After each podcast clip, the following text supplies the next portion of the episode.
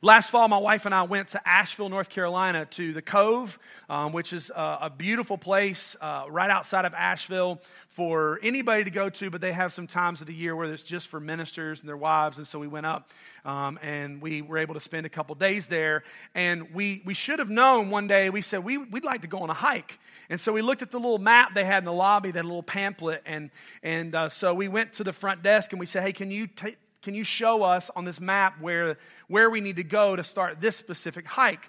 And as we were talking to her, she said, oh, you're going to take that hike. And I said, yeah, that hike. She said, you'll need to sign in and take a radio with you.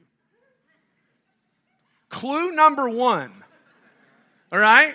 That this might be a little more than we were asking for. And so we walked down to where the path was, and we started our journey. And clue number two is we saw nobody else. There was nobody else out there. And there were all these nice little spots, and there are beautiful places where you can stop along the way to pray, and you can stop along the way to read Scripture. It's just designed for you to meditate on God's Word and have this great spiritual hike. So we start to hike. Again, we had to sign in. We got the radio, all right, on. And we start to hike the first half a mile. The half a mile, the trail was wide and gravel. It was beautiful, and the leaves were falling. Oh, it was so great, right? And we thought, this is not too bad, not too strenuous. We're hiking to the overlook. And so we began to go up. We begin to ascend at this point. Now, some of you in this room are serious hikers. You're serious exercise people, so you're going to judge me totally right now, and that's okay. I'm all right with it, all right? So we get about another half mile up. So we've made it about a mile on this 3.5 mile trek, and so we're about a mile up to the top, and we see this nice little bench, and we sit down at the bench, and here's what was going on in my mind. I'm going, I really don't want to make the rest of this hike. And what I didn't know is that in the mind of Emily Bowers was the same thought, yet neither one of us wanted to disappoint the other person, right? Like, you know, and so finally I was like, wow, this is a pretty tough hike. Yeah, it sure is. You want to finish it? No, I don't know. How about a nap? Let's go back and take a nap. That sounds way much better. Anybody for the nap? All right. So we headed back. And again, we walked back, and I walked in and handed my radio. She goes, well, that was fast as all. Oh, no, we didn't make it to the top. Have no fear. She said, well, I was about to say that was incredibly fast. I said, no, we did not make it. This was not a Spartan race kind of day. This was a stroll in the woods kind of day, and we're going back to take a nap. She's like, good choice. Good choice. Our lives, though, are like that hike. We have paths in our lives and directions in our lives that we begin down, and there's times in our lives where there's some warning signs, and maybe somebody will say something to us, somebody will give us some guidance, and we'll go, no, I bet it'll be different for me. I remember at 18 years old saying that a few times. No, it won't do the same for me as it's done for you. I'll just keep going on this path. The path gets narrower, and it gets harder. In Scripture, we're going to see about these paths. This morning, what I want to state something here at the beginning, and it's going to be one of these no-brainer moments, all right? Here's what it is. The direction we are heading leads us to a destination. Can you say that with me? The direction we are heading leads to a destination. That did not take you coming to church to figure out, did it? You put in your GPS, maybe you're new here this morning, and it brought you to this destination. You are going to leave here, you're going to go out to lunch or a brunch or whatever, and you're going to leave here and you're going to go to a destination, and the way you're going to go is going to take you to that place. It's a no-brainer. But here's where I want us to see how Proverbs desires, God's Word desires to train us and teach us this month. The next thing I want to throw out there is this. Is your direction leading you to a desired destination? When you're going to the beach, you go, man, that is a desired destination. And that's where I want to go. That's the place that I want to go. That's the direction that I know I need to take. These are the roads that I know that I need to take. But let's talk about not on a road, but in life. Are you headed to a place in a relationship, financially, spiritually? Are you headed to a place that you really want to call home? Are you really headed to a destination? Right now, Is the direction that you're taking leading you to a destination that you want to be? Or do they not match up today? Throughout the book of Proverbs, we're going to see, and you're going to hear this summer, if you're reading along with us, whether it's through one of these scripture journals, through your Bible, through an app, you're going to see a constant conversation that Solomon is going to lay out before us about some paths. And this morning, I want us to see those paths through this idea of what is wisdom. Wisdom, we said last week, is knowing and doing what is right. It's not simply having the knowledge. Wisdom is knowing and doing what is right. Wisdom is not simply some information. It's not just intellect. It is knowing the right path to follow and following it. So if you got your Bibles or you got your journals with you, if you opened to Proverbs chapter 2, maybe some of you already jumped on this early this morning. That's awesome. Proverbs chapter 2, verse 1 through 4. My son, we're going to see these two paths today, all right? Wisdom, foolishness. Wisdom, evil. We're going to see these two paths. My son, if you receive my words and treasure up my commandments with you, making your ear attentive to wisdom, and inclining your heart to understanding. Yes, if you call out for insight and raise your voice for understanding, if you seek it, wisdom, like silver, and search for it like a hidden treasure. These words I want us to see are personal. It says, my son, my daughter, my child. If you seek wisdom, and he gives us some particular ways of, are we going to choose this path of wisdom? Are we going to choose this path of foolishness, of evil? He says, if you receive my words. Now, really, the entire chapter, chapter 2, could be an if-then statement. The beginning of the chapter, verse 1 through 4, are if. Verse 5 going on, then. So if you do these things, here's the promises that will come, all right? So that's how you see this constructed as Solomon is writing these words. If you receive my words. And I summarize that for myself and for us this morning. Am I willing to be trained? Am I willing to be taught? Am I willing to grow? Solomon is penning these words in this if-then statement. He says, if you're willing to receive them, if you're willing to be trained. Then he says, if you call out for insight, verse 3, am I pleading for more wisdom? Am I pleading for more wisdom? Am I pleading for more, not just knowledge, am I pleading for more skill to live by? Now, I want to just camp out here for a minute because this word call out is not a simple, hey, I'm calling out. This is a proclamation. This is Solomon saying, are you definitively saying, I want more wisdom? I want better skills to live by. I want to know the direction that God is taking me. I want to know his paths. I want to spend time with the Lord. I want to know. I want to call out for more wisdom. I distinctly remember a major event that happened in my family when I was a kid. Some of you are going to go, man, you're that old, okay, when I say this. I remember when we got our first microwave. Anybody remember that day in your house?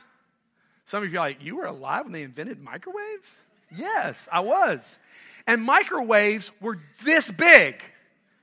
Right? Some of you know what I'm talking about. They were not under the counter. They were the counter, okay? And they bring it in by like a forklift. And they put it on your counter and you turn it on and all the power in your house, right? But man, you could pop popcorn, right? It was amazing. You could pop popcorn. You could put hot water in there. And 30 seconds later, it was hot. Of course, back then it was 2 minutes later because the power of them was different and they had these knobs. And I just distinctly remember them putting that thing on my counter in our house going, wow, that is awesome. Just like that, I can have exactly what I want. Too many times we apply microwave theology to our walk with the Lord. God, I tell you what, I got 30 seconds for you today. I'm going to call out for you for 30 seconds. If you could, let me set the timer for you, and if you could move in that 30 seconds, I'd really appreciate it. If you could warm me up spiritually in the next 30 minutes in that time of worship, that's all I got is this 1 hour on a Sunday morning. So if you could just move in that time period, then I'll be great with it. But Solomon's saying, hey, that's not the path I'm talking about. You want wisdom? Be trained. That takes time. That takes attention. It's not a 30-second set the timer, watch it. It is a calling out. It is a saying, commanding, saying, God, I am crying out. I am proclaiming. I am emphatic. I am purposefully saying, God, would you in this situation, in this moment, in this decision, would you give me wisdom? Pour it out on me.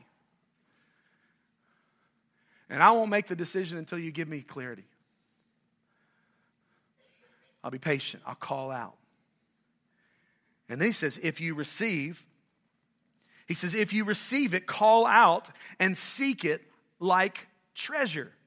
If you seek it like silver. What do I treasure? Am I willing to be trained? Am I going to call out for more and more wisdom? What do I treasure? Again, I flash back. Maybe this was flashback morning for me in sermon prep. I flash back to 6822 David Avenue, which is where I grew up in Charlotte, North Carolina, and had a really good friend that lived around the corner. His name was John Bergen. He lived in the cul-de-sac, which was the coolest place to live, right? Because you ride your bike around in a circle. I don't know why it was so cool. And he had a great backyard, and we used to dig for buried treasure. Anybody else in this room ever dig for buried treasure? I put in my notes, don't ask that because there's not going to be a lot of people that did this. I mean, I literally says, don't ask how many of you did this as well. And I shouldn't have because there's like 9 of you, all right? The rest of you just don't want to admit it. But here's what we did. We're 6, 8, 10 years old. We would draw this treasure map. And here's the crazy thing. There was this brick area in his backyard. We always dug in the same spot. I was thinking about this week. We dug in the same spot every 2 or 3 months because, man, we had this adventure that we created in our mind and we were going to dig for it. But imagine what would happen if we didn't think there was treasure there. It was in our minds, right? We were just imagining. Maybe that's the problem. You guys need to imagine some, all right? Go dig in your backyards this afternoon. And so we were imagining, and we would go to the backyard and we would dig. But imagine if there was really treasure there. What if we knew without a shadow of a doubt that 6, 7, 8 feet down there was silver? I would still be digging.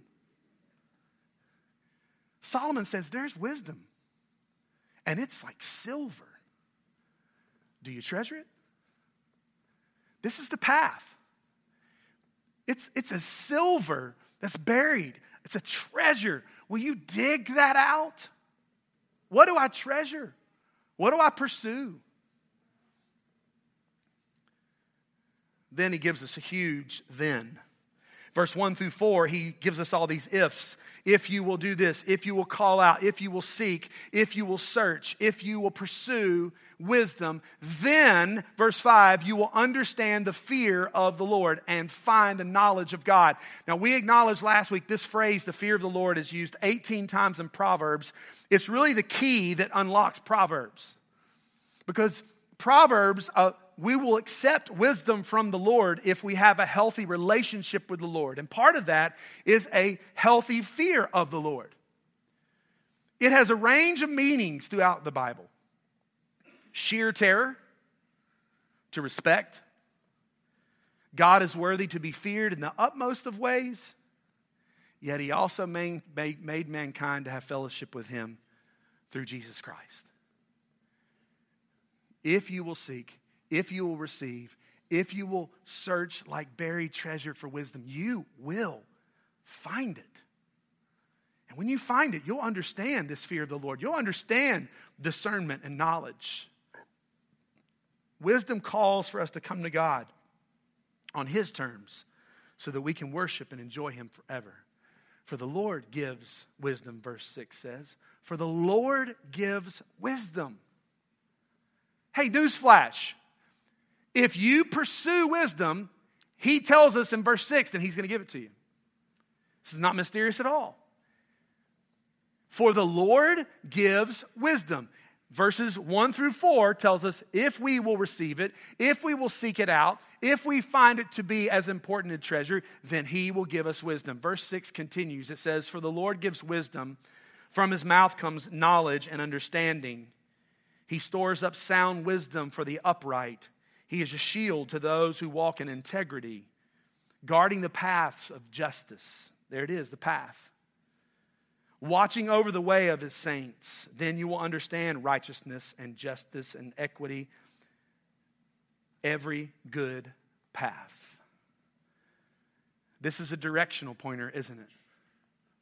Solomon is saying, listen, down this path, there's wisdom for the upright, there's integrity. There's a shield for those who walk in integrity. There's a path of justice. You'll begin to understand. You'll begin to be discerning. You'll begin to be able to provide insight down this path. Wisdom. There's a country song out right now. Some of you are country music fans. All right, I listen to it every once in a while. Luke Bryan has a country song out right now, and the theology is terrible. It says this, I believe that youth is spent well on the young because wisdom in your teens would be a lot less fun. Now that sounds really cliche and that sounds really enticing. But if we begin to believe that wisdom is not for us when we're young, that we got to pass on that until we're later on in life, what we're saying is, I'm going to choose the path of foolishness for the first 30 years of my life and then catch back up in the end. But here's what Solomon says. He says, for wisdom will come into your heart and knowledge will be pleasant. Knowledge will be what? Pleasant to your soul. Discretion will watch over you. Understanding will guard you. Please, let's quit making right decisions sound boring. Let's quit making right decisions sound mundane. Wisdom says, hey, if you will choose me, then I will make right choices pleasant to your soul. I'll make them beautiful to your heart. I'll make discretion watch over you, understand you, guard you, guide you. Wisdom will guard you. Wisdom will guide you. And wisdom is pleasing. Wisdom is pleasing to those who pursue and follow it. Please hear that this morning. When you're thinking about these two paths today, wisdom is pleasing to those who follow it. Now he begins to tell us these two paths. He's outlined the beauty of wisdom. And now he's going to give us a glimpse of foolishness. Now I just want to say this. If you've never read Proverbs 2-9, they are not PG. Just kind of giving you a heads up. We're doing this as a church, so that means your kids are invited. So you might want to walk through these chapters with them. All right, that's enough for you. Verse 12, delivering you, he's outlining this path of foolishness, delivering you from the path of evil, from men of perverted speech. Here's the evil path, who forsake the paths of uprightness, to walk in the ways of darkness, who rejoice in doing evil and delight in the perverseness of evil. Men whose paths are crooked and who are devious in their ways. The unwise man, verse 12-15, walks in his pride, walks of his heart, and he distances himself from the things of God. Very different than verses 1-11. Verse 12 makes this huge shift. Verses 1-11, here's the path of righteousness, the path of wisdom. Here's the path of evil, the path of foolishness. You begin to decide which one of these paths do you need to go down to get to your destination. Solomon then describes and weaves in this forbidden, adulterous woman out of these pages throughout chapters 3, 4, 5, 6, 7, 8. So you will be delivered from the forbidden woman. Here's this evil path, from the adulteress with her smooth words, who forsakes the companion of her youth and forgets the covenant of her God. For her house sinks down to the path of death and her paths to the departed. None who go to her come back, nor do they regain the path of life. Woo. It's pretty serious, isn't it? It's pretty direct. Solomon's not hiding from us 2,000 years later, 2,500 years later. He's not pulling any punches here. The depictions of wisdom are clear. The depictions of foolishness and evil are extremely clear and continue to get clearer as he walks. But this evil path, along the way, he says, has some markers. You've experienced it. Maybe you haven't, but I have. I've gone through periods where I've pursued foolishness, and in those periods, I've distanced myself from friendships. Maybe you've put yourself in isolation. You say, you know, if I just sink and nobody knows what's going on, I can continue to pursue this. We fall for every single temptation.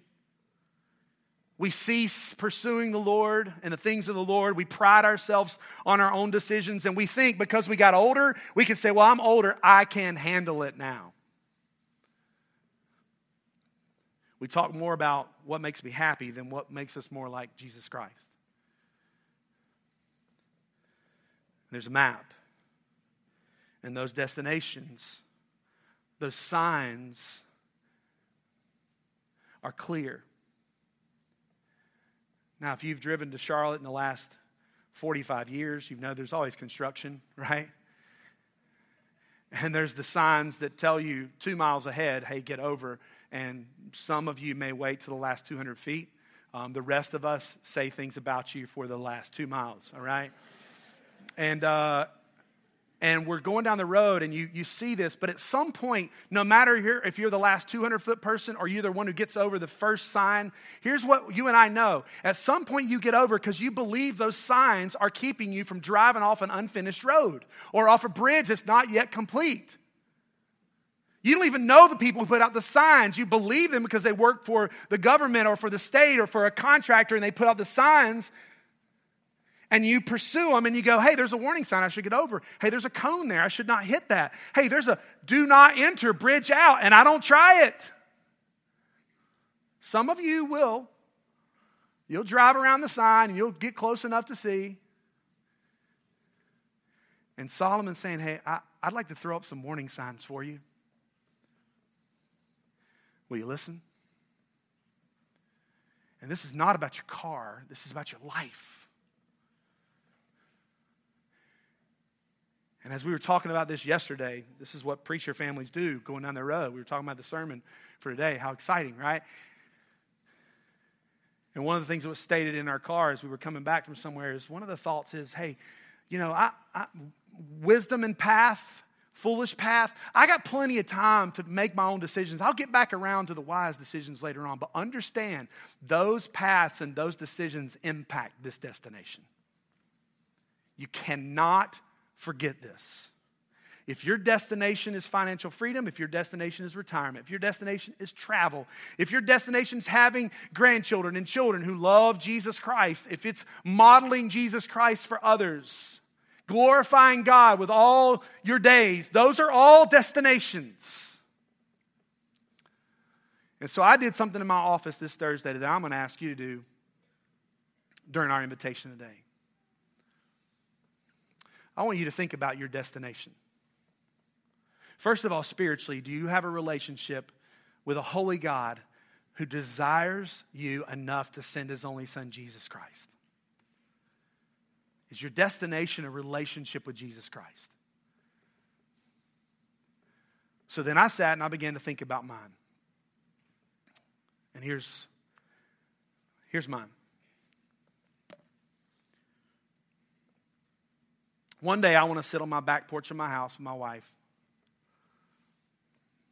I'm 65, 70 years old. And I want to listen to her sit there and talk about her flowers and the various noises of birds, which she will.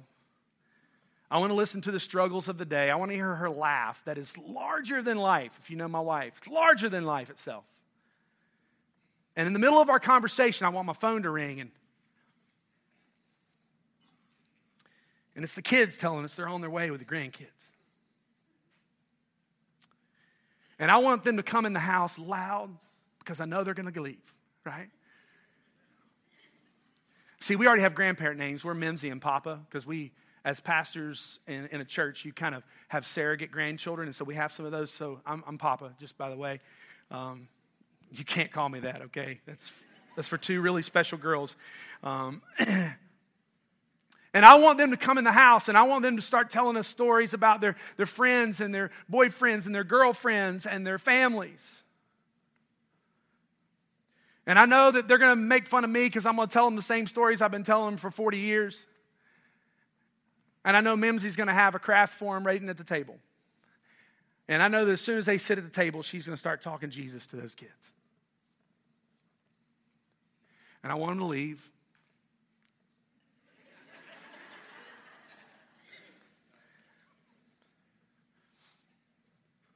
And I want to leave. And I want to sit and I want to pray that they come to a relationship with Jesus. And I want to be a part, just a little piece of a heritage that goes generations and generations for the gospel of Jesus Christ. I don't know what your destination looks like. But here's what I have to do. And here's what you've got to do this morning. I don't know what your destination looked like. And here's the honest reality. Your destination of what you originally were going after, some other people have impacted that and it's broken. I also want you to know that the God who promises us wisdom is also the God who heals and forgives. He's also the God who restores. He's also the God who may invoke in you the power to be a source of reconciliation and healing in some brokenness, a part of some destinations. But here's what I've got to do. If I want to get to that day on the back porch, I've got to back up to June 2nd, 2019, and I've got to choose a path that's going to get me there. And it can't be foolishness. It can't be pursuing the woman of 16 through 19. The path and the destination have to match. Proverbs is saying, let me put you on the path of wisdom. Let me take you there. Let me lead you there. Let me show you these things. But let me also reveal to you the path of evil and foolishness and where it takes you. The warning signs are there. Then Solomon says towards the end of this chapter, he says, so you will walk in the way of the good.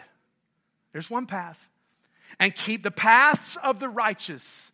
There's that path. For the upright will inhabit the land, and those with integrity will remain in it. But the wicked will be cut off from the land, and the treacherous will be rooted out of it. Solomon says, hey guys, this is serious.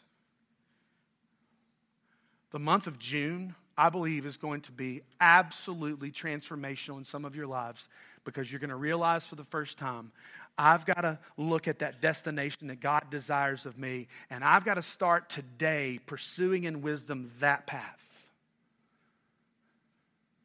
I've been tinkering around with these other paths, and they're taking me off focus.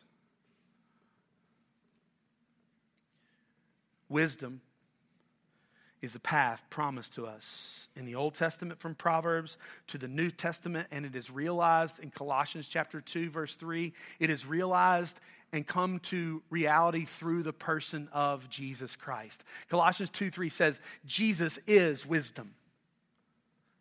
Wisdom leads us to Christ. Wisdom is pleasant of the heart, soul, and mind. Wisdom guards us. Wisdom leads us down paths of hope and down healing. Wisdom leads us away from harmful paths. Wisdom is promised to those who pursue it. Wisdom can lead us to forgiveness and for restoration. Wisdom brings life. Wisdom is knowing and doing what is right.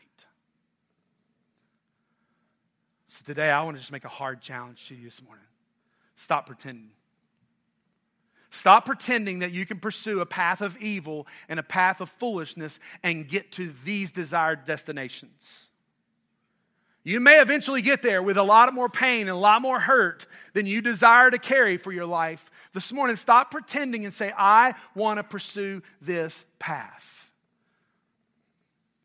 What destination do you have in life?